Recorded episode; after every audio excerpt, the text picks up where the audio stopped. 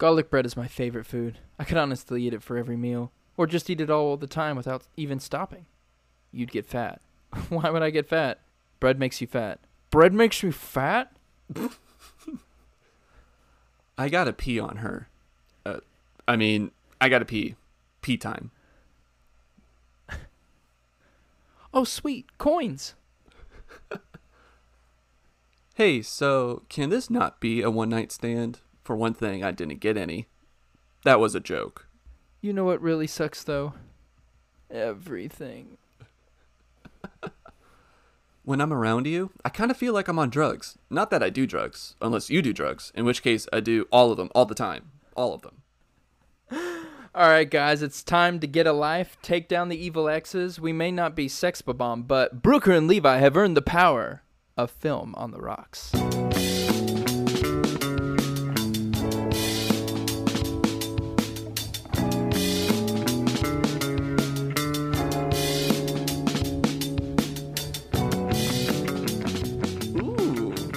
That's Thank fun. you, thank you. That's fun. Very, very, very, very pleased with that one.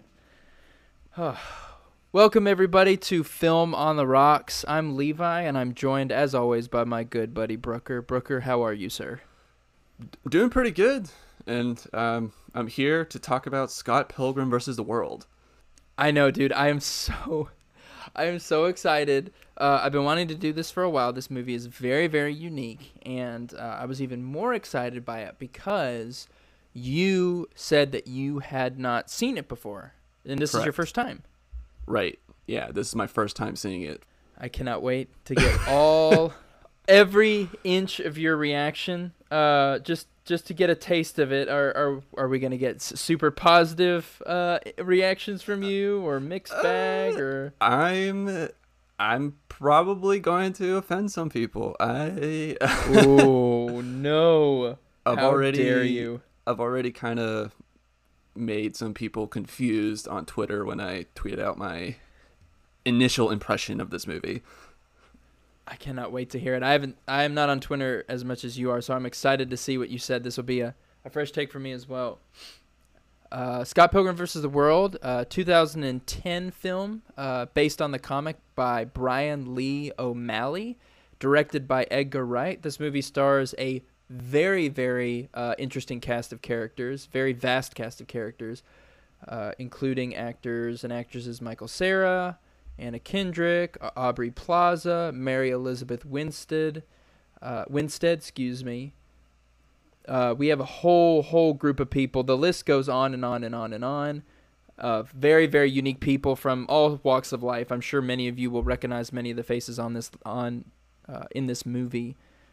Um, this movie had an overall budget of $85 million and made a measly $48 million at the box office. So this movie was I'm a surprised. smashing failure. I'm kind of surprised by that. Yeah, you would think just based on the appearance of the movie itself, it looks like it's supposed it would have been a very very popular movie when it came out, but it was not. But it has become a relative cult classic. In fact, it is celebrating its 10 year anniversary this year and it will be coming back to theaters for a short period of time, which I'm very excited about. I can that. almost guarantee you that I will be seeing it in theaters because I never got to see this in theaters when it came out. Did not get to show it support. Uh, this movie is uh, a little bit about the director Edgar Wright. Um, you might know him from movies like the, the this trilogy of World's End, Hot Fuzz, and Shaun of the Dead. Uh, have you seen those movies, Brooker? Yes, yes, those are. I haven't seen World's End, but I've seen Hot Fuzz and Shaun of the Dead, and those are two very funny movies. Those movies are a time, and I did not realize this. Edgar Wright also directed Baby Driver. I've been that's been on my radar. That's that's a movie I've definitely been wanting to see. You haven't seen Baby Driver yet? I'm so bad about seeing new movies, but I that's one that I definitely want to see. Oh my gosh, Brooker. I cannot I I won't gush too much because this is about Scott Pilgrim. Baby Driver is one of the it, one of the best films of the decade, the past decade, for sure. Uh, it might be the movie of the decade, in my opinion. It was so so good. And one thing that this that Scott Pilgrim and Baby Driver shared is this kind of unique incorporation of music and kind of how the movie flows with the soundtrack, Mhm. which is very very fun. You see a lot of the strikes and the movements and the steps kind of work with the beat of of the soundtrack. Um, but Edgar Wright was actually asked, or rather approached, uh, about this film back in 2004, and he was really really sought after. Um, and he uh, uh, did not initially say yes, but after a lot of persistent asking and, and prodding, he was finally able to to make it happen and direct this film. Uh, this film overall uh, on Rotten Tomatoes was received a rating of 82% with an audience score of 84. I feel like that's pretty fair. I don't know if I would change that too much. It's not a perfect movie. The the storyline in and of itself is can feel a little rushed sometimes or feel a little slow sometimes, kind of back and forth, but just visually amazing and it's very the story itself is very unique. Uh, Absolutely.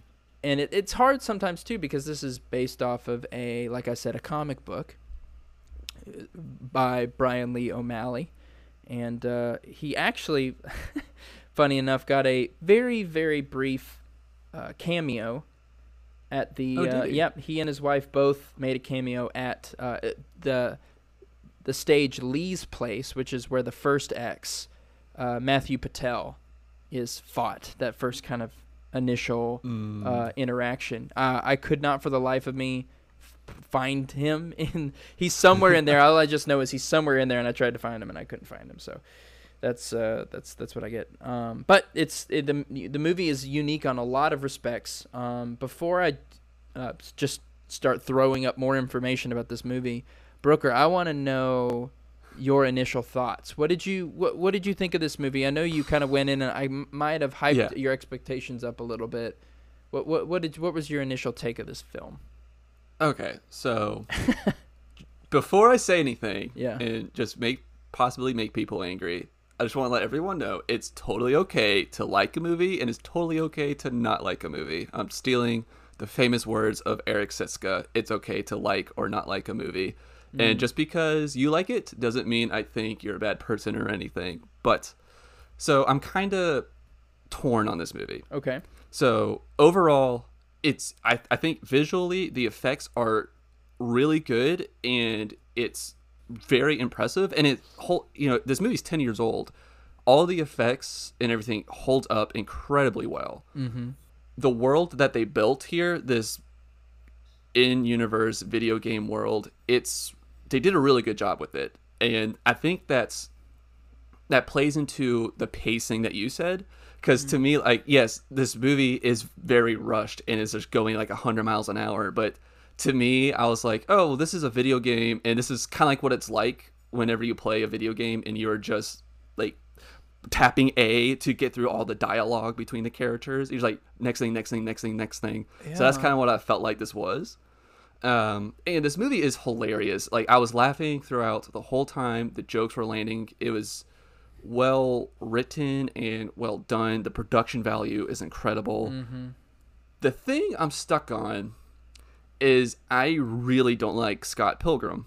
Yeah. i really hate the character that they wrote. Mm-hmm. and uh, he has a very little arc. He's he's what am i trying to say He's- i mean he's he's, a a, fuck boy he's a douchebag Yeah. and we don't see we really don't see any growth mm-hmm. and the, I felt like so you know in from things that I've read in the gamer community sexism is a very it, it, it's very rapid or I'm sorry it's very rampant in the gamer community and Yeah. you know point where even some female twitchers get like rape threats all the time and yeah. of course there's the whole game developers how they design women in games is kind of sexist and Mm-hmm. i felt like that this was just feeling that i didn't really Mm. see how because scott pilgrim is he doesn't treat women very he doesn't treat women very well i Mm-hmm. mean he's bragging about dating a high schooler you know he's 22 and he has no arc and there's also no real repercussions for any of his actions Yeah. so I didn't really get what the message of this movie was. And we could talk about that a little bit later on, but that's where I'm stuck on is that this guy has very little arc and he doesn't really face any sort of consequences, or he Mhm. doesn't really look himself in the mirror and go, "I need to be different." At least I didn't get that. Maybe you can convince me otherwise, but that's kind of like where I'm at on, on this. No, I I'm not. I'm honestly not going to convince you otherwise because I agree with you in uh, in a sense. Um, Scott Pilgrim, at least when I watch this movie, is not supposed to be your classic hero of he is our he is our kind of our white knight. He's the one that we're supposed to follow. He's the one that we're supposed to f- kind of hang our hat on as far as the center of morality. Scott Pilgrim is is uh, not is not a very nice guy. He is dating a high schooler. He's 20 uh, what is he 24 years old and 22. or 22 22 years old he's dating a 17 year old which is illegal um, he Mhm. and then he cheats on her with someone his own age and doesn't tell anybody and it's it's this whole kind of he's not supposed to be this good person. And i'm glad i'm kind i'm glad you and i are on the same page. I've got a uh, a big question that i'm saving for the end just to kind of you know on, on that kind of track a little bit. Um, but yeah I, I would agree with you. I don't think that he is a he's not supposed to be a kind um i don't I, even if he's supposed to be someone you can sympathize after i i, I, I guess i can I, they didn't do a very good job at it um but yeah And but it's like I'm sorry, I, I don't mean to. No, it's, no. It's like I get, like like characters are allowed to be flawed, Sure. and they're allowed to. And it, it- it's more realistic if they have their own issues and their own things they need to get over. But I don't know with him, it just felt maybe my own bias is coming in because I just don't like Michael Cera too much. sure yeah But right. yeah he's but, yeah he's not um, supposed to be someone i think that is super redeemable other than the fact that he's 22 but he acts like he's a, like a child like he's a child but there is this level i would agree with you this kind of fast pacedness where it's kind of supposed to be this it's supposed to be like a video game it is a video game Yeah. and there i mean how many video games do you play where at the end you're like i wonder what the moral of the story is you know? It's just like you play a character you take down the enemies you win which is not what i'm i'm not justifying his actions obviously. I agree with you and i'm glad that you brought it up kind of this um this underlying kind of sexist culture in kind of the video game particularly kind of the professional hardcore video game community uh, against Mhm. women specifically. Um, that's that's very real. Um, I, I and but I don't think we're we're supposed to look at Scott Pilgrim as oh he's he's what I want to be like because he's a wet blanket and he has no confidence and he has no not until the end. Like you kind of see this cliche of Scott Pilgrim earns the power of love and he gets this sword and he loses. And then at at the very very end of the film he only wins when he gains self-respect for himself. Um, Mm. which it's kind of like you have to respect yourself before you respect other people, I guess, or learn to respect yourself before you can learn to respect others. kind of and that it kind of that kind of dives into what i think the moral is which i you know we're diving deep deep deep deep real fast and i'll i'll, I'll save that for the end hold on to all of those thoughts because i want to hold them until the end but yes you i'm glad we're kind of on the the same pathway um and again, this movie is hilarious. Like Yes. I think, like like that's the only thing I'm really stuck on. yes And w- again, we'll talk about it towards the end. But right otherwise, this movie is great and it's really funny and it's very well done. Yeah, yeah, and uh, you you touched on the whole video game part of it, which I think is very very huge. It's a big, obviously a big part of it because the you know the, the the point total above everybody he defeats, the coins that fall out if he Yeah. if he kills someone. You literally start the movie with the I believe it's the ocarina. Uh, sound the sound when the with I think from Ocarina of Time it's it's from Zelda the and when he opens the door uh, and uh, Knives is waiting for him. It's the sound of uh, when Zelda gets a new weapon that, or uh, excuse me, when Link gets a new weapon that doo doo doo doo doo doo. It's in the background whenever n- you know Knives comes over. Um, their song, their the first song they play for Sex Bomb, which Bomb is the name of the bomb in Mario.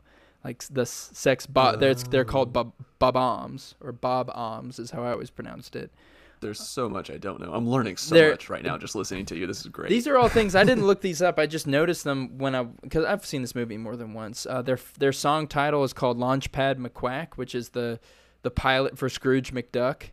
Um, they Oh. it's just all of these like all of these are within the first like three minutes of all of these references to video games or pop culture or whatever. You see, he wears like Guitar Hero T-shirts or or whatever. Like he's, it's just this big kind of pop culture reference of a movie, which makes it so much fun. The the the scene when he goes into his his dorm room and. Uh, you hear the like the the bass from Seinfeld, like boom, and he walks that was in and such he a funny part. I love that. and it's it's all just so it's so goofy and it's so pop culture and it's so kind of in the in our own minds. It's so much fun. But yeah i, I think it's supposed to be this mix of uh, the hero's journey in a video game but it isn't a faceless hero you're starting with. You're kind of starting with this kid who the first thing you know about him is he's 20 years 22 years old and everybody in his band is like i cannot believe you're dating a high schooler you scumbag. And he was like ah well you know we have fun. And we haven't you know done anything yet but you know that's just me. I'm dating a high schooler. And they're like okay um anyway the band so Yeah. they they don't really respect him very much either. Uh, but before again, uh, I don't want to dive too deep into it because I want to talk about the the the Yeah. meaning and everything kind of near the end. Uh, I would love to just uh, jump in to the drinking rules because there's a, a a big conversation I want to have with you at the end. Um, what were your drinking rules for this movie? Okay, so I actually had a lot of fun with making up the drinking rules for this. Oh, good. Because I felt like there there was a lot of things that kind of happened, and it was kind of hard for me to just keep it to just to just five. So we'll Mm. see which five I pick.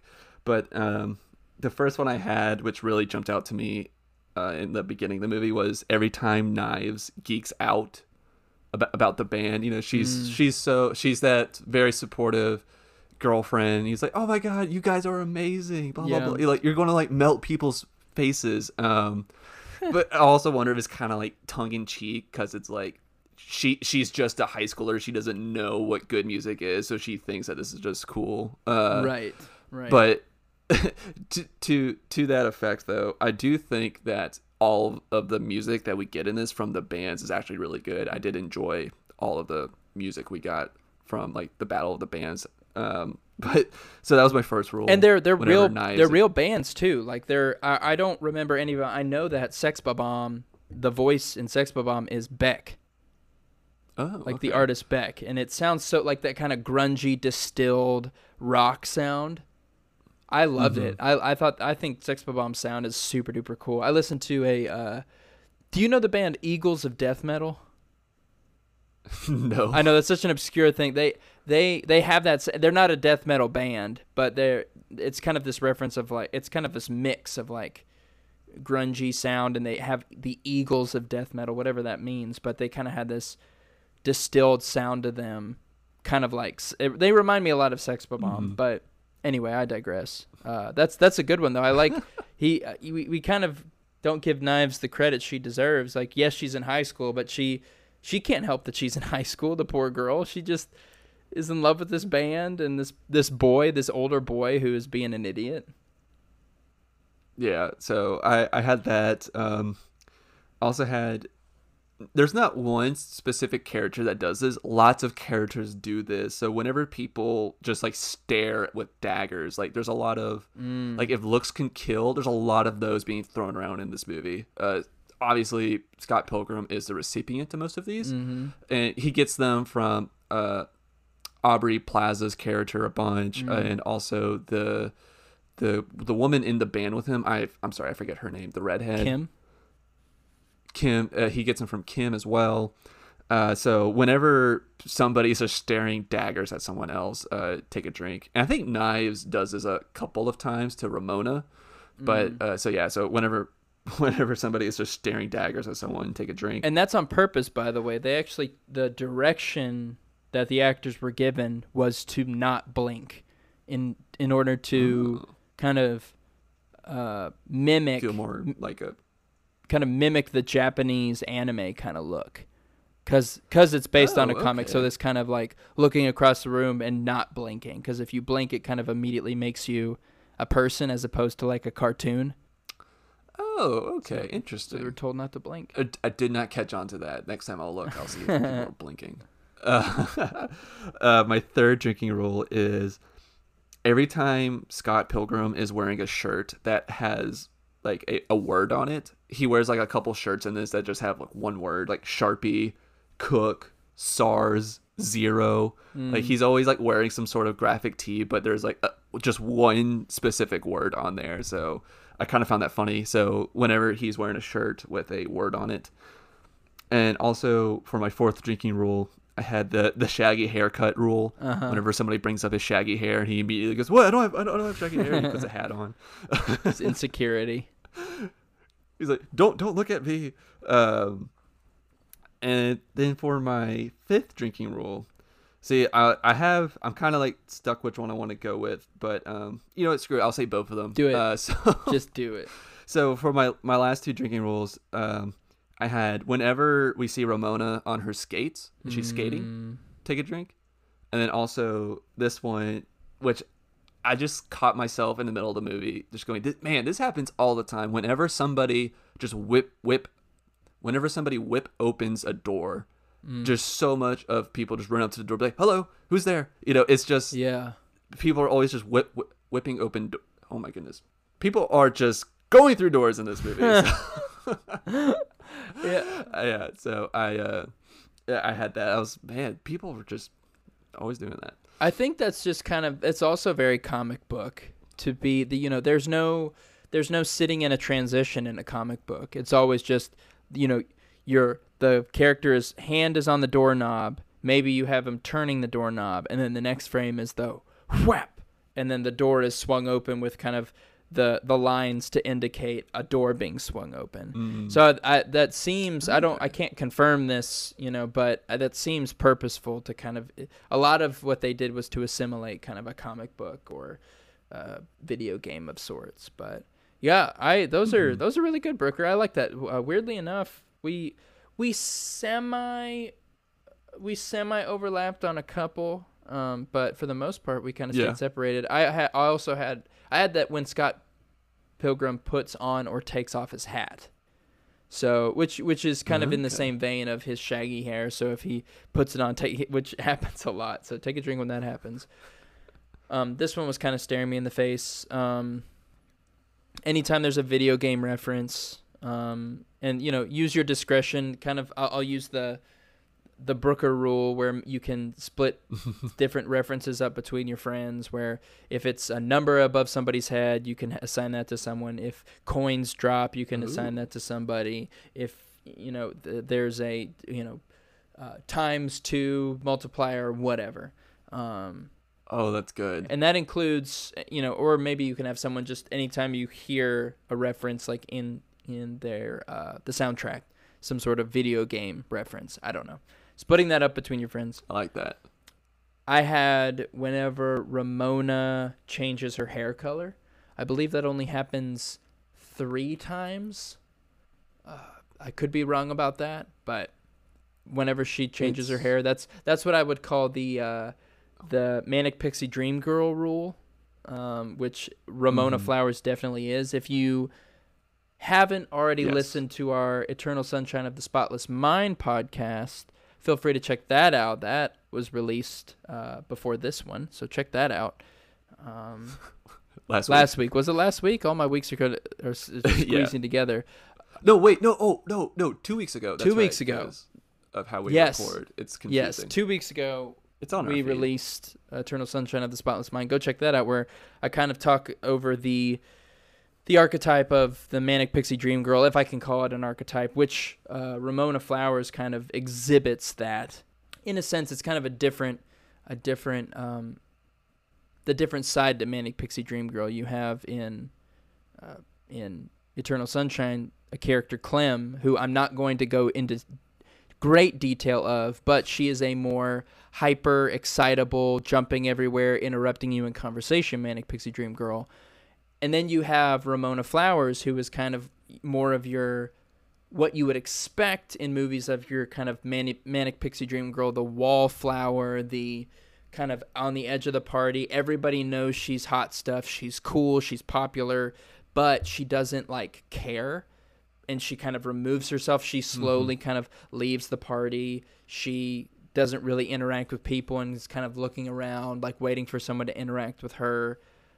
Uh, Scott describes her as fickle, impulsive, and spontaneous, which I feel like is just a an apt description of what that kind of is like f- fickle, impulsive, spontaneous. Just that will go with the flow. But the whole idea, which I've said I said this a couple weeks ago, of the manic pixie dream girl archetype is essentially someone who kind of makes you feel takes the character who doesn't experience life in the same like sees the world as this wonderful beautiful place in their own unique way mm-hmm. and just lives life the way they want to live because they're living it that way.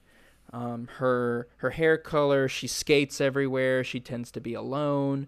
When she's skating, you see the snow melt kind of behind her as if she's kind of bringing life to wherever she walks into. There's just this kind of like excitement that surrounds her, even if she herself isn't exciting. Um, you mean that doesn't mean she's hot shit? she is hot shit. She just doesn't think she's hot shit. That's the thing. And even whenever her, uh, when she just leaves, she just leaves after the, uh, after Scott Pilgrim fights Lucas Lee, which is the second X. And whenever he ends up finding, Scott Pilgrim ends up finding Ramona again, he mentions that she just left and she responds with, Yeah, I do that. Like, she's just like, Yeah, I do that sometimes. She just, this aloof, wondrous presence. Yeah, it. it's every. I mean, that's just kind of the what was back in 2010. That's just that was the thing, man. Um, so that was uh, again back to drinking rules. I said when Ramona changes her hair. Uh, I believe I already said whenever an X is defeated. And the last one, That's this one. is finish your drink.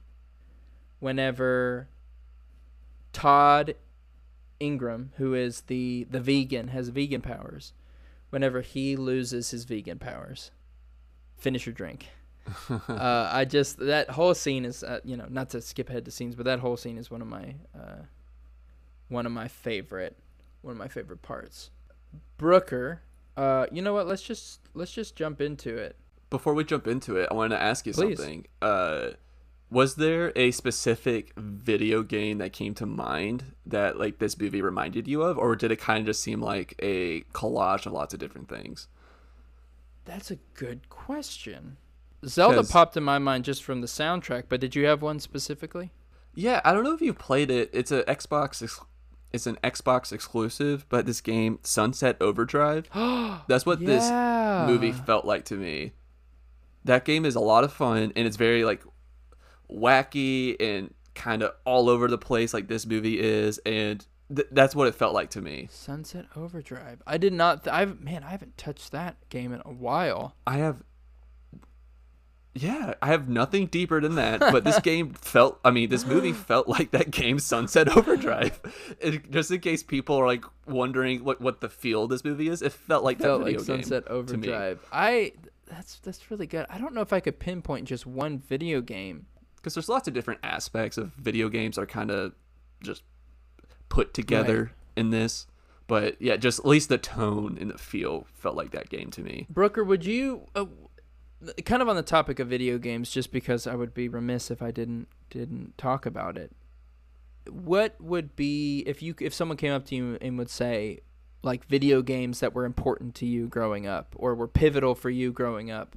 Do you have a list of maybe two or three, yeah. four or five that you're just like off the top of your head, and you know, granted, you could be forgetting some, but off the top of your head, that you're like these were pivotal in my my childhood and even in my adult life.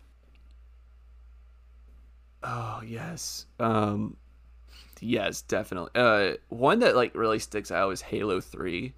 Mm. Uh, because that was just that was like the game that made me want to get an Xbox 360, mm.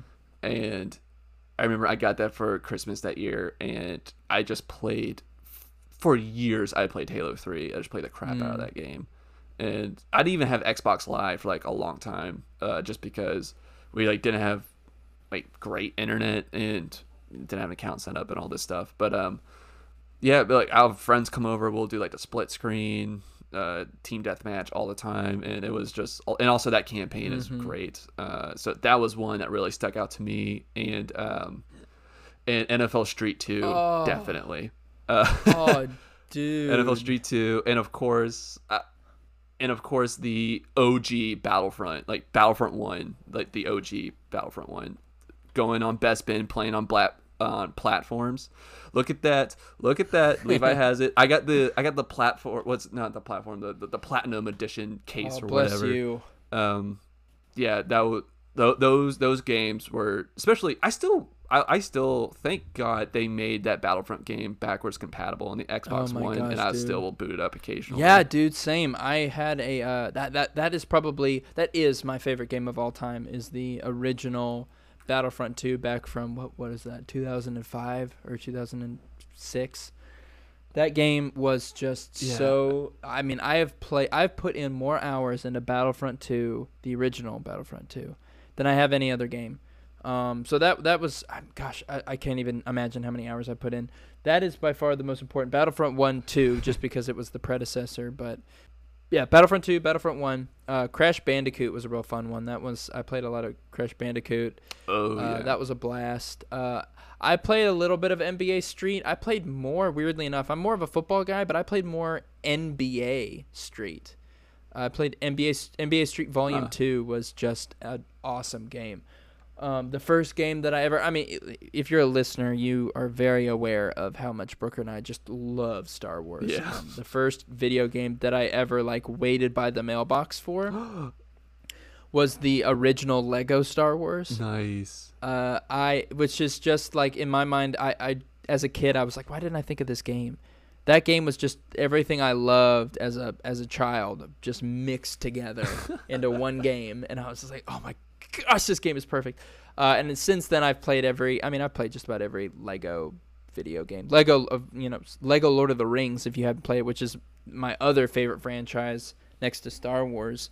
Uh, Lego Lord of the Rings is a very, very underrated game. I think that might be the best Lego game they ever made. It was so good. but yeah, I played. I played. I did not play as much video games as most people did. Uh, but I I enjoyed it once I got an Xbox. Like the the original Xbox was my first uh, system, and I loved it. Smash Brothers. I, I played it at friends' houses. Uh, I met my wife through a game of Smash yeah, I was to Brothers. say. Yeah, but she's better than I am. She'll, she- man, she can't be touched if she's playing as Pikachu. One game that my girlfriend Kat she always bests me at is um that uh that DC game in I think it's called Injustice.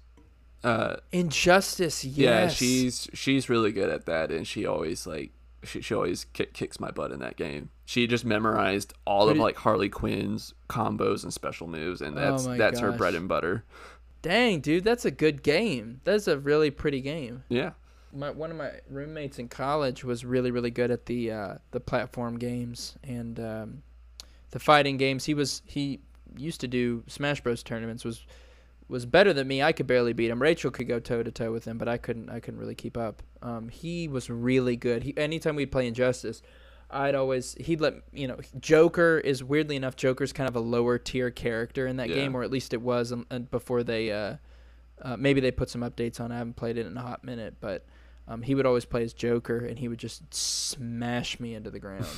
um, but gosh, yeah, video games are. I have a. Um, I had I, I got Battlefront one and two for my thirteenth birthday.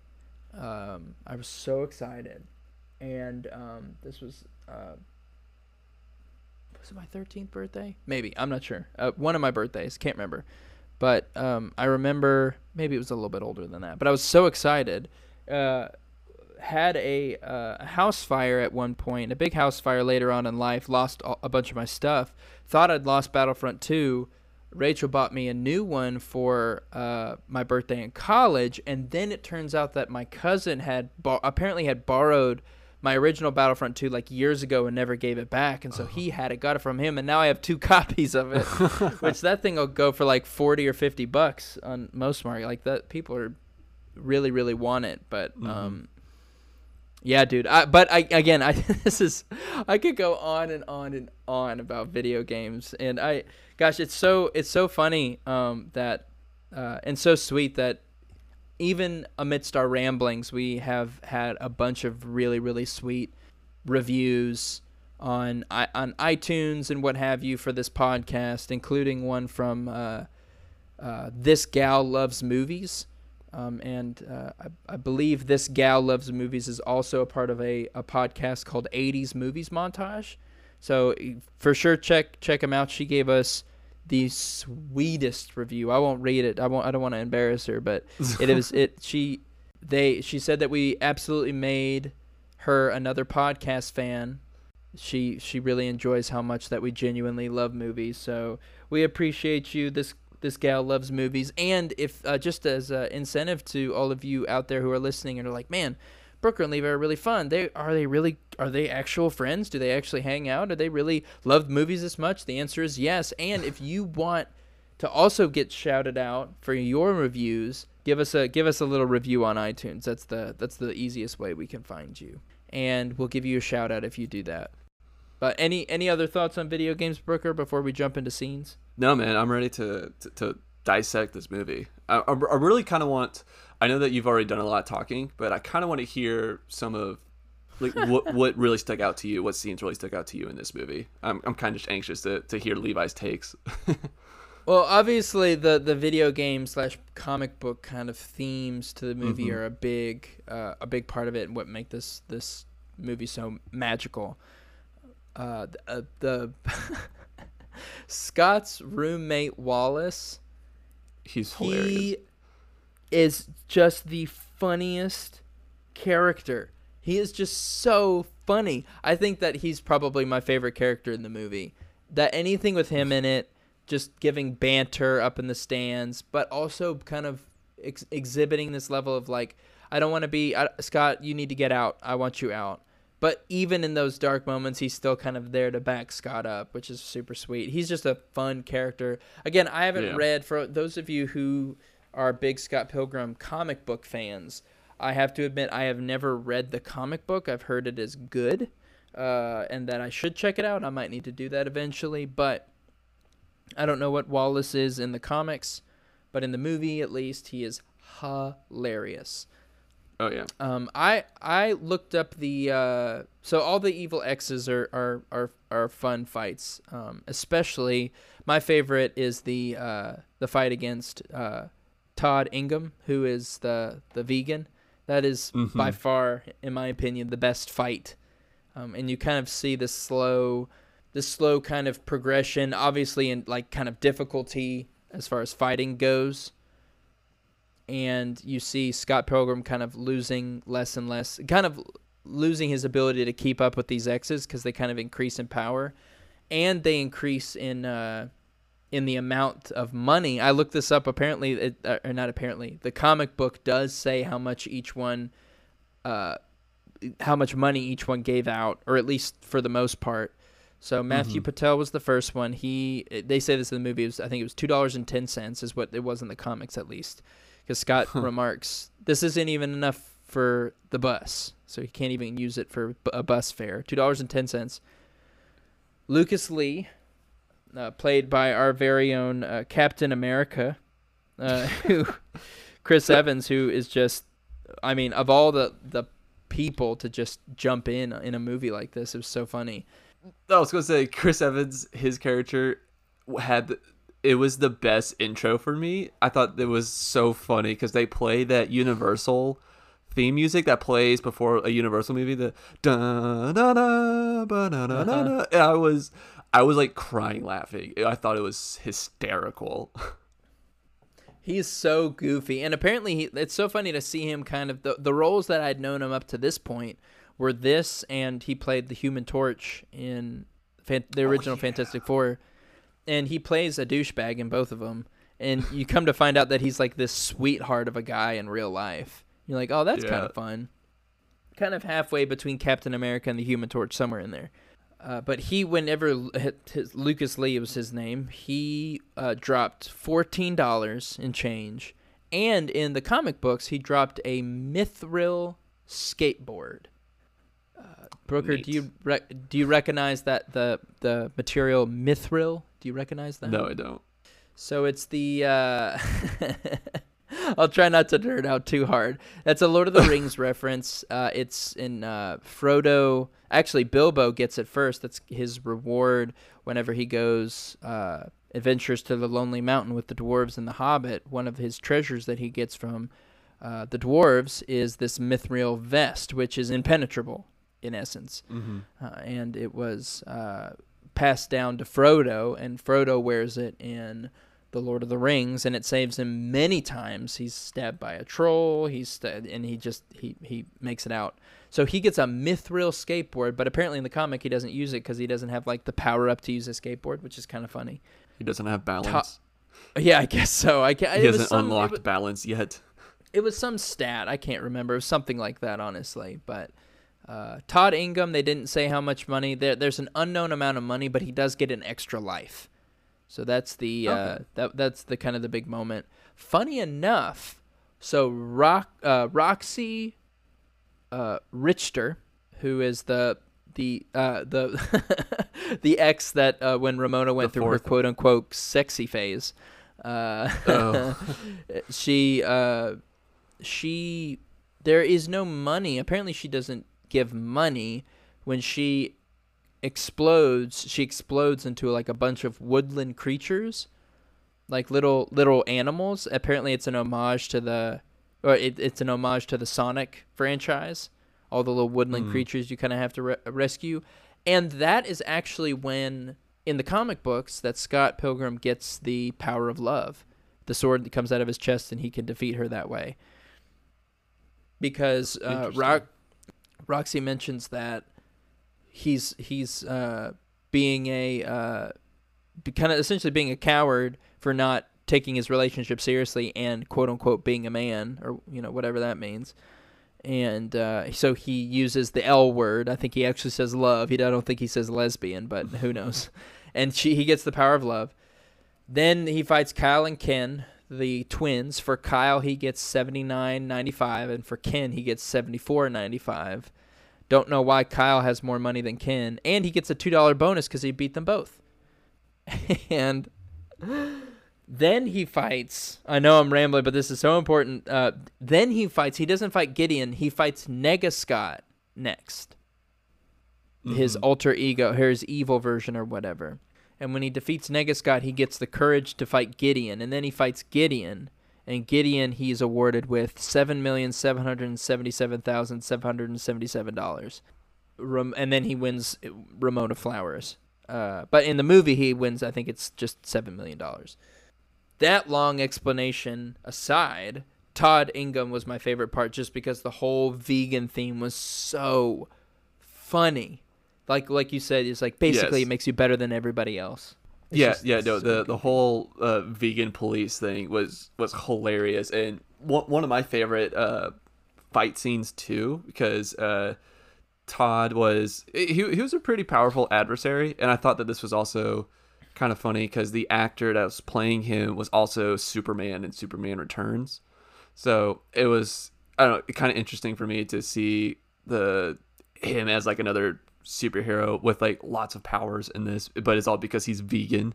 Oh my gosh! I just now realized that. That's crazy. my girlfriend pointed out to me because she just she just like knows every actor's face and is able to just like she she just point them out like that. But uh, this fight was so funny, and what I also really liked was the so like one of my rules was drink every time Scott is wearing a shirt that has a word on it. And during this mm-hmm. fight, his word shirt is zero, and he's mm-hmm. playing against Todd, who's the third ex boyfriend, and he has a, a number three just like big on his chest. Mm-hmm. So it was it was kind of interesting seeing like zero and three battle. Um, and then of course you know we see just how the the vegan police come and we see just how much of a dingus he is because he doesn't. He's like, "What chickens vegan?" Uh, It Yeah. was Gelato was vegan. It was That's really milking funny. eggs, bitch. it, it was it was really good. It's one of the funniest jokes out of this, and also it's being tongue in cheek and kind of making fun of you know that whole meme of people who are vegan can't stop talking about it. Uh, also want to shout out to um, uh, we we want to make sure that we're doing things that people want, and so I went on Twitter and asked people to, you know, hey, these are the movies we're doing. If you have a, if you want to, you can re- you can request a scene, and we'll be sure to shout you out. And this scene was actually requested for us to talk about, so I'm glad that we're doing it. It was requested by uh, Sin and Scream podcast. Uh, lots of other podcasters follow us and listen to us. So Sin and Scream, and that's Sin C I N uh, podcast. They're a horror movie podcast, but yeah. So this this was very funny, and obviously something that a lot of people like. Yeah, that that might be as far as just a singular scene might be the best scene in the movie. It's just so iconic and so specific, and what makes this movie so much fun. Uh, that whole vegan police, it's so funny. Also, anything in the apartment, Scott or not Scott? I guess it's uh, I guess it's technically Wallace's apartment. But anything in Wallace's apartment with Scott is so funny. He's sitting there on the computer and he goes, I got an email. Oh, that's wonderful. I'm reading it. That's great. And then he's sitting in front of the in front of the door waiting for the package to get there. He's just so stupid and poor Wallace is just put and also the, every time they go to sleep and wake up there's like another dude in their bed. And there keeps being more and more people that Wallace is bringing home. It's just so funny. Uh, my I think my favorite bit in the apartment was the whole Seinfeld thing because it Yeah. really caught me off guard. I was like, "Wait, what? It's Seinfeld a video game? I don't know about it." it was, it was so funny, especially when he's like, "I got to second base last night." Well, more like one and a half. and everybody's like, "Ha!" Oh my gosh. Yep, that yeah, was. no, it was. I was just like, "What is happening?" Oh my gosh. But all of those scenes are, uh, um, all of the X's are really good. Uh, the fight with Gideon, the fact that he, uh, which we'll dig into the meaning between the two swords. Uh, the, I did the voice at the beginning that uh, Scott Pilgrim des- uh, earns the power of love or whatever that is. Uh, that actually, all the voiceover in this movie is voiced by Bill Hader, the SNL Oh. SNL grad. Love Bill Hader. Which if you if you listen, you don't notice it when you watch it, but if you go back and just look up like Scott Pilgrim earns the power of self-respect or whatever, and listen, and you're like, that is Bill Hader. That's crazy. Oh, that's that's that's great. I'm gonna have to go back and listen to that. I have to. Bill Hader's so good. Well, I also we're jumping around so much, but this movie jumps around so much. It so does. It does. It, it fits with the times.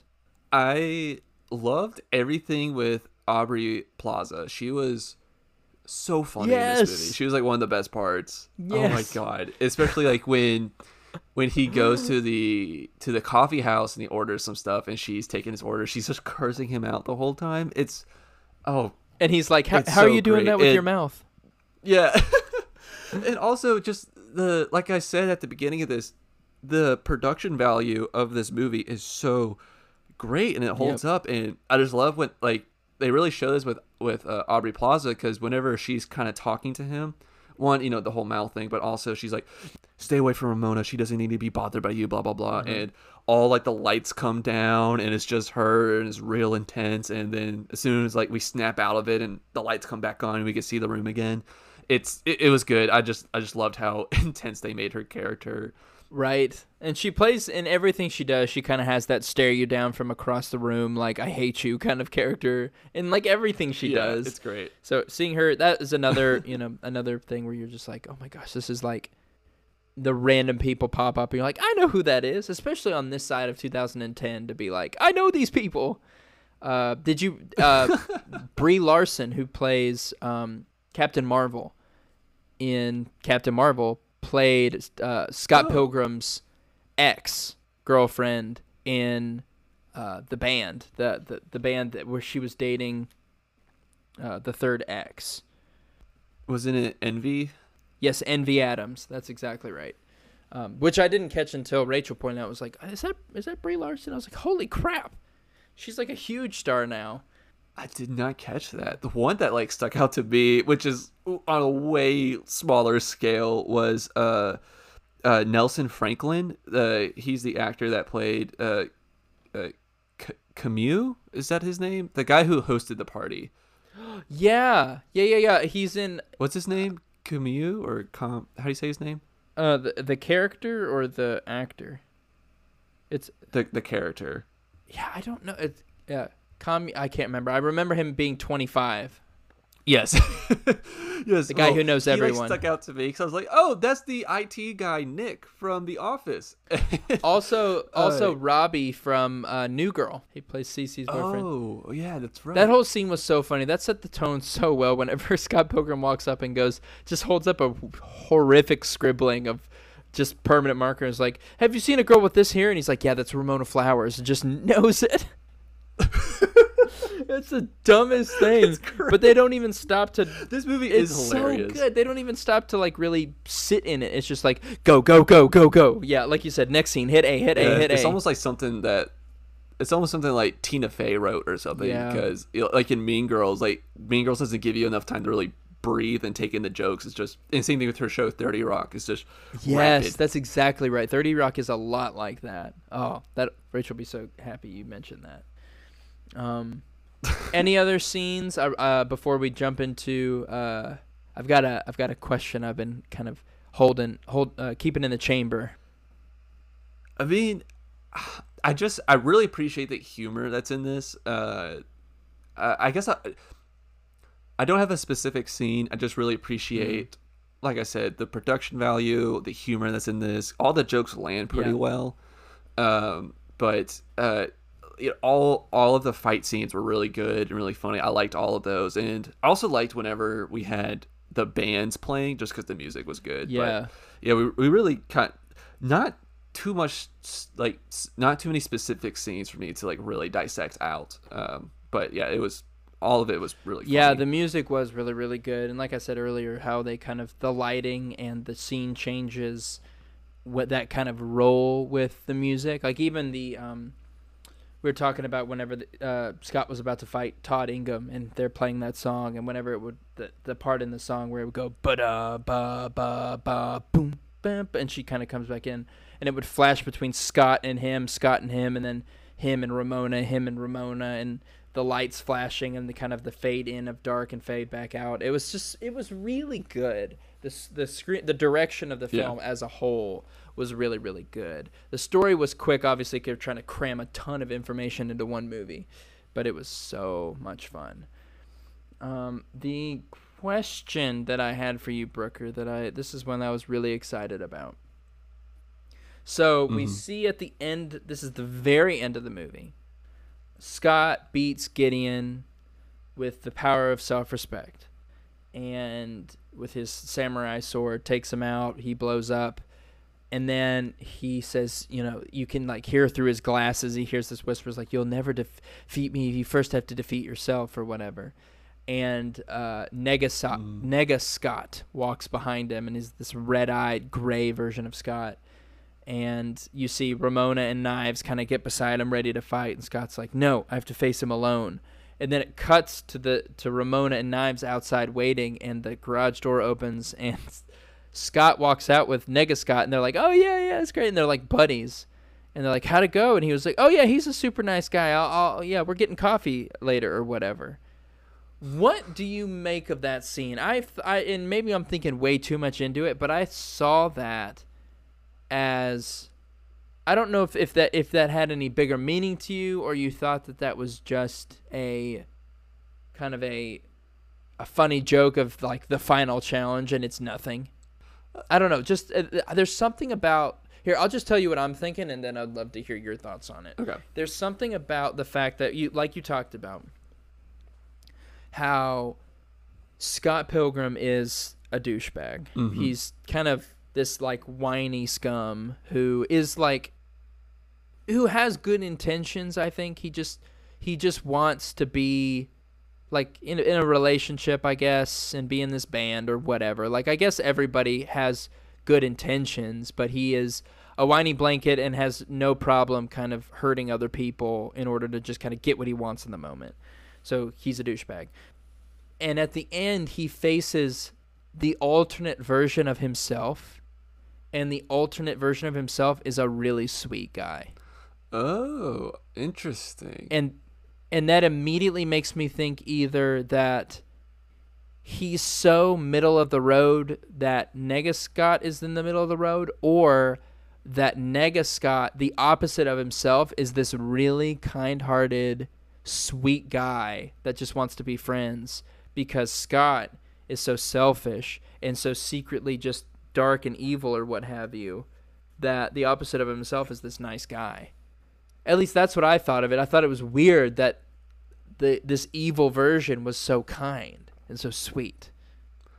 Yeah, I I don't know. I mean, I wonder if it's it's hard to say. So, kind of like refresh my memory real quick. At does he apologize to Knives at the end of this? He he confesses. He uh, you know when when Ramona and Knives are fighting, he confesses that he cheated because there's the moment where before he gets stabbed the first time where he like jumps in the middle and he's like, "No, I cheated on." I was like, "Knives, I I cheated on you, but I didn't technically cheat on you, Ramon." He's kind of like flaky, kind of like, "I don't know," and then yeah. he jumps in right away and and he tells Ramona, "Ramona, I cheated on you. Knives, I also cheated on you." Uh, and then he kind of looks over at his his band and is like, "I'm so sorry, everybody. Young, young Neil, you are now Neil. Kim, I'm so sorry that I hurt you, or whatever." And so he he kind of admits fault essentially. He kind of stands kind of stands in the spotlight and says instead of kind of running to the bathroom or refusing to confront anything he says yes i have done all of these wrong things. It's all in the open now. Okay i guess that's something i i, I like I, honestly i didn't really know i kind of just at face value, I just took it as, oh, this is just a joke. Like he was able to talk to himself, right. and of course he likes himself. So why? I mean, like why? Why? Why would he still be fighting with him? Um, sure. So I, sure. I just took it at face value. Eh, this is just a funny joke. Um, you know that he likes himself. So, but I like your take a lot more. That actually his anti Scott Pilgrim is a nice guy, so of course, so he it was just a lot easier for him to get along with him. Mm. But uh, that's that's interesting. So yeah, so th- that's about as much thought as I put into that. Uh, but I, I guess you could also look at it as maybe maybe he's not the opposite of current Scott Pilgrim. Maybe he is just literally just all, everything that's bad about him personified into one being because like mm. Scott Pilgrim I mean there's still good in there's there's still like good things about him. You know, he's not sure. just he's not a dirty rotten person. Um sure. and so this Nega Scott is literally just only the bad things that are, are about him. So maybe him just kind of maybe that is his maybe this is him looking at himself in the mirror um and we just don't really get that. It it just happens off camera. We just see that he's able to recognize his wrongdoings, and he's like, "Yeah, this guy's pretty cool." Uh, we mm. we talked it out. It just happened off camera. Don't worry about it. So, mm. um, but yeah. So uh, now that you're making me think about it, I I, I like that a little bit more. But at first, I just took it at face value, like, "Oh, this is just a silly joke." Yeah, I think you know, and I I go back and forth. He him receiving the power of self-respect kind of makes me think that he isn't as cruel now as he was. But I don't know. That's something I really haven't kind of come to a consensus over. Yeah. Um, what did you think about the ending? So he he walks away from knives, and he goes with Ramona. What did you think about it? So Okay, so I'm I'm kind of going to like wrap this into what my message of the movie is too. Uh, so I didn't. I just don't get what this movie's trying to say, because because like like we talked about the beginning of this episode, he's not a great guy, and I felt like that we even though we kind of just talked about how it's possible that he sees his wrongdoings and is able to have self-respect for himself and maybe he I maybe he identifies all these things and that he should have some sort of he should feel some sort of guilt about it. I don't know, mm. but it, if it does, it happens all off camera, and we're just kind of left to assume. And the thing is that we see a 22 year old is dating a high schooler, and he kind of brags about it. And then he also mm. cheats on this girlfriend with Ramona, and he's fighting all of her ex-boyfriends to be with her and he hasn't really in my opinion he hasn't really done anything to earn ramona's respect or Mm. want. I always i was always kind of lost on why does ramona want to be with this guy? Because Right. he orders something off amazon or whatever just to have her deliver it. They didn't really have a meet cute thing. She just was like yeah whatever and to me it was kind of just like she's just coming to him hand in fist and it's like he expects women to just come to him for some reason. I don't know. And we don't really see him face his consequences too much because he's facing other men that ramona has dated but he doesn't i mean he faces nega scott but it happens off camera and we don't really get what any sort of resolution that he came to besides that's a cool guy but who is the cool guy? The cool guy that dates high schoolers or the cool guy that doesn't need to have a high schooler as a rebound? I like i I, I, I was kind of lost on that. So at the end of the day we still see that he wins the girl. And so i was Mm-hmm. kind of lost on what was the actual message of this. And Yeah. again i give this movie credit because the rest of the supporting cast and his friends do call him a piece of shit throughout the movie Yeah. but at the same time they wrote him to be the hero with at least it wasn't obvious to me that he was regretful for the things that he did it wasn't obvious to me so i'm kind of lost at like what the actual message of this movie is because i Right. just felt like he didn't really meet any sort of consequences for his actions Yeah. Or uh, you say write him as the hero. Is he writing this story? So is he writing himself as the hero? Like, there's no kind of specific author. The only people that person we hear is kind of Bill Hader's voice in the sky at some sometimes. Is he the center of his own story, or is there someone else writing it? Um, I don't know. That's a good question. Um, I just assume since there's our narrator that there's, I don't know, Yeah. somebody doing this. But I guess, I mean, it would make sense why this is like a video game because we're like in his head the whole time, and this is just how he sees it or how he perceives his world, and it's not actually rea- reality. But I don't know. Yeah. I was just kind of, and I might sound hypocritical because like we've done movies like uh, Wedding Crashers, and I thought that movie is hilarious. But I mean, at the same right, time, yeah. at least, at least in that movie, Owen Wilson gets his, uh, he gets what he deserves in that movie, and he faces his wrongdoings, and it, it comes to some sort of resolution about it. But I feel like that doesn't happen in this movie, and that's where Mhm. like I'm really stuck on. Yeah. And I mean, I think referring to Scott Pilgrim as the hero, which I probably have been doing, um, is probably not fair to hero. Uh, Protagonist is probably a better word for it, just because he's not a hero. He's really not. Mhm. Um, actually, and and I'm in the original script. Uh, Scott Pilgrim was not supposed to go with Ramona Flowers. After all this Oh, journey, really? he was supposed to end up with knives, and so they have written two endings. I don't know. I don't know what it's supposed to be in the comics. I I, I can't remember what that is, but they have written two endings, and if you get the DVD, you can see both endings. Um, like you can choose which ending you want to watch, um, and it's either that he ends up with knives and chooses knives because she's kind of stuck by him or whatever, or he goes with Mhm. Ramona. And they ended up for the main viewing, they ended up going with the Ramona ending because it felt dis you know un, you know dissatisfying for him to be with anybody other than the person he's literally been fighting for for the whole movie. Um, and Mhm. I don't, you know, uh, Rachel and I will talk about it. It's like which one, and you know, she for a while was like, oh yeah, I don't think he should end up with Ramona because he's terrible. Like he should end up with knives, and he should fix that situation first. But at the end of it, we watched it together recently. She was like, you know what? I changed my mind. He should end up with nobody, because yeah, both of, right. both of these girls are too good for him. Ramona has been through a lot. I mean, that's what Ramona said too. Is she said, you know, Scott was like, "What? How do I know that I'm not around for like, I'm only gonna be around for a little bit. You're gonna dump me." And Ramona says, "You're just what I need right now. Like, you're the kind of person I need right now." And Scott's like, "Right now? What does that mean? What about later?"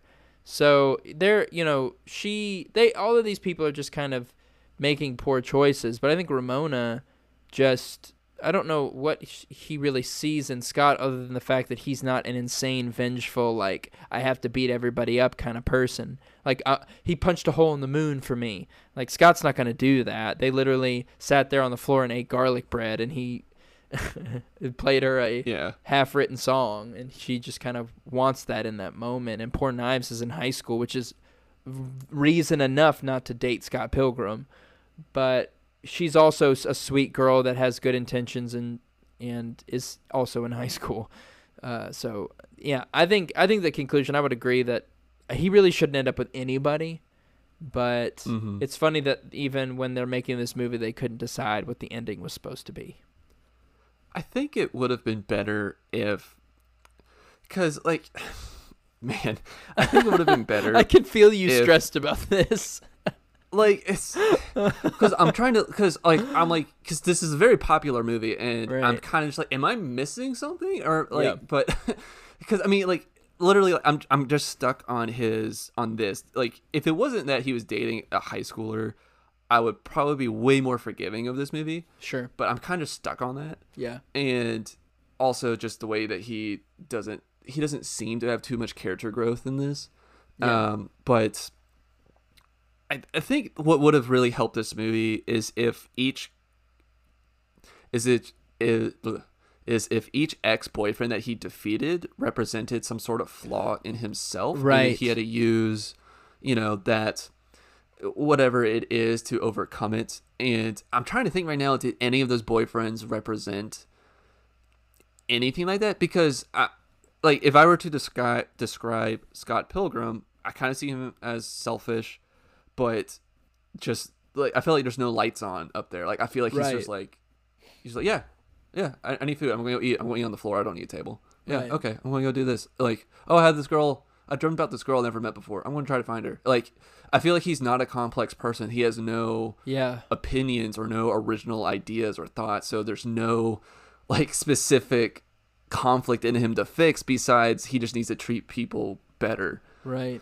That desert might be a representation. Like, I, I feel like he has no ambitions like, or goals. Yeah, I'm th- I'm I'm imagining this the moment that he dies, or those times that you kind of see him in his subconscious, and it's literally a desert with one pine tree, and then every once in a while, mm. Ramona Flowers will skate by. I figure that's what it is, where he is. Or I say pine tree, I meant cactus. oh my gosh. that's a that's the state of my brain right now, everybody uh, a cactus, yeah. cacti, uh, and uh, Ramona skates through, and he's just like, oh, and and that's who she, he's fixated on is that one person who just kind of yeah. skated through his subconscious at one point. Um, yeah, there's really no. It's hard to kind of make a conclusion on on Scott Pilgrim. Um, you uh, before we kind of jump into more of the meaning or at least what I kind of think the meaning is, and for you to, I would, you know, con- to continue with your thought. Obviously, a couple other fun facts I had. Um, apparently, there were, you know, there were a couple of moments that I noticed that uh, there was a zoom in on people's feet multiple times, and I wondered why that was. If that if it felt deliberate, and it was. It was a zoom in. Uh, it was, or rather, it was a kind of a, a call out, an homage to Quentin Tarantino, who is pretty well known for kind of having that foot fetish, uh, always having those shots of feet on dashboards or whatever. Um, and yeah, uh, Ramona's phone number. Okay, which I wrote it down. It was 212-664-7665. Uh, in most movies, you see a kind of a 555 prefix to make it a yeah. you know a, no, a nobody's number so that you can't like call it and it be someone's actual number in order it's a movie number. Right exactly. The movie number 555 in order for it to feel like a real number universal studios actually bought that number. So that's a real phone number that they own that they use in their movies. It's been in a bunch of other different movies that i did not write down but it, that's awesome. They use that for like their quintessential kind of like phone number. Okay you kind of already touched on the meaning a little bit brooker. Here's where I got. I kind of had to flex my muscles a little bit. Yes. What is your interpretation? This is my interpretation. I, well, first of all, I think this is a video game, and there really isn't a lot of interpretation to take from it. But if I had to take something, it would be that you have to have respect for yourself before you start looking for love because another person can't bring like you you shouldn't try to find happiness or completion or or purpose in another person. Like you should have find be able to mm. have self-respect for yourself. You know it's not like i love how the power of love was the first one. It's like i love her and so that's good enough reason. Be like no like you know first of all you know and this is just golly this is a big old soapbox of mine when someone says like i'm doing it for love. Like personally, I don't think love is a feeling. I think love is an action. I think if you love someone, it's a it's love isn't like something that you feel like, "Oh, I love them." No, love is like you're willing to do whatever it takes to make sure that they have what's best for them. Love is like I'm talking about like sacrificial love, like the action of putting Mhm. somebody above yourself. That's love. So he, you know, he he's like Scott Pilgrim. That's like the cheesy movie version of love, but he said like he has respect and honor and will hold himself in in a valuable place. And even after all that, when Knives says your hair's getting shaggy, he puts his hat on. Like he's still he's still this kind of wimpy, cowardly, you know, zero confidence kiddo. But I, I think if I had to love love of another love from another per- person shouldn't completely. You shouldn't put your self worth or your value in whether or not somebody else likes you. Right, and I think that's what uh, that's a really good point, and I think that's something that that honestly could be what this movie is trying to do. But this movie really should have started with the breakup between him and Envy, because that's where I felt like him as a person may have broken, and then that's why that led that's what led Scott Pilgrim, the person, to be dating a high mm-hmm. schooler at the age of twenty two.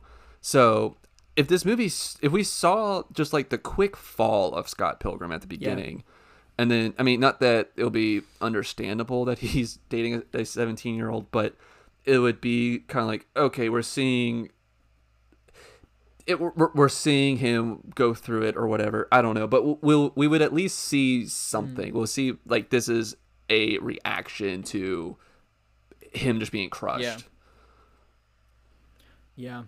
But in the end, I think this is just one of those fun movies. Um, if you you should not look at Scott Pilgrim as a hero or a role model. He's he's kind of trash at that, but he is hilarious and he's very fun. It's it's fun. He's just the ragdoll character. You love to watch him just get beat up. it's it's just like it's just a Yeah. poor ride where you kind of are find enjoyment in his pain a little bit, but um but that's just I mean again, it was it was very very funny. As always, the question has to be asked. Brooker, does this movie need, deserve, require in any sort of capacity a sequel? I think originally I was going to say no. Mm. but after you and I have kind of talked, I think that I, I, I, I I'm going to say yes. Actually, Oh, let's, wow. let's let's see if we can wrap this character up. Let's see, let's see if we can just see how he's doing and maybe see if his growth has continued. Mm. Um, I mean, because I mean, this movie was hilarious. I mean, it was really funny, and I think it would be kind of cool. Maybe that this should really be kind of like a trilogy. Like here, we see Scott Pilgrim at square one. That's not a great person. The second movie, we could kind of see him start to develop more and learn from his lessons. And then the third movie, we see him kind of come to completion, and he's I, phrasing. Uh, we see him. Whoops. Oh, see- gross. we see him. Uh, you know what? Because of that, no sequel. No, no, this movie's good. I'm just kidding. Uh, in the third movie, we see him. we see like uh, Scott Pilgrim Prime, and he's at the he's at his full potential Mhm. as the person that he can be, and we see him doing good and being good, Mm. and and he's learned so much because I feel like in that, like I said, like a hundred times, I felt like he hasn't learned a thing at the end of this movie, Mm. but that's just me. No, for me. I I listen, it's I, I like your idea, and that's the thing with this. I mean, I think you could have split this movie into two or three movies, uh, just with all of the source material that they have on it. I don't know how many books they have, but I know it's more than one.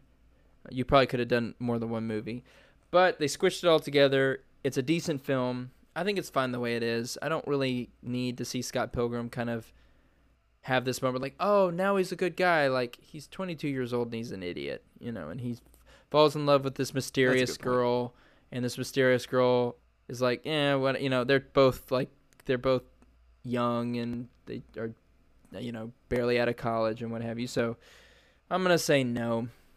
I'm gonna say no. I think Scott Pilgrim is a is a one and done kind of person. Any final thoughts, Brooker? What are your what would you like to to leave uh, leave this podcast with on this movie? It's very funny and it's well done, well produced. The visual effects are great. Um, I'm just I'm just hung up on the on the thing I've been talking about all podcast. So, Mm. can I recommend it? I don't know. I mean, if you're wanting like a good laugh and you don't want to really think too much about it, Mm. sure. Yeah. I would I this is such a fun ride for me. It's not, you know, it's not something that I think you should walk away with and be like, "Ah, this is how I should live my life." No. But it is a very fun movie and I really enjoyed it. It's visually very very beautiful, very very fun to look at and it definitely holds up over the past 10 years and I will be seeing it in theaters. I can almost guarantee that. uh, well, if you're still with us, thank you guys for listening. Uh, if this is your first time, we appreciate you uh, stopping by. Feel free to share us with a friend, a family member, an ex, a new girlfriend, someone who might own a club that is putting together a league of exes. Whatever you want, ex-boyfriends, yeah, yeah, exes. That's yeah. Ramona specifically keeps correcting exes because then we find out that he's she also has an ex-girlfriend. So whatever, what, whatever, uh, whoever your exes are, feel free to share this podcast. We greatly appreciate it. You can find us on iTunes, Spotify, Google Play, Stitcher, essentially anywhere you can find podcasts. We're there. Uh, feel free to uh, contact us uh, via email at fotrpodcast at gmail.com. We're on Twitter and Instagram, pretty active there. And get excited because next week we are going to be looking at Disturbia, starring Shia LaBeouf.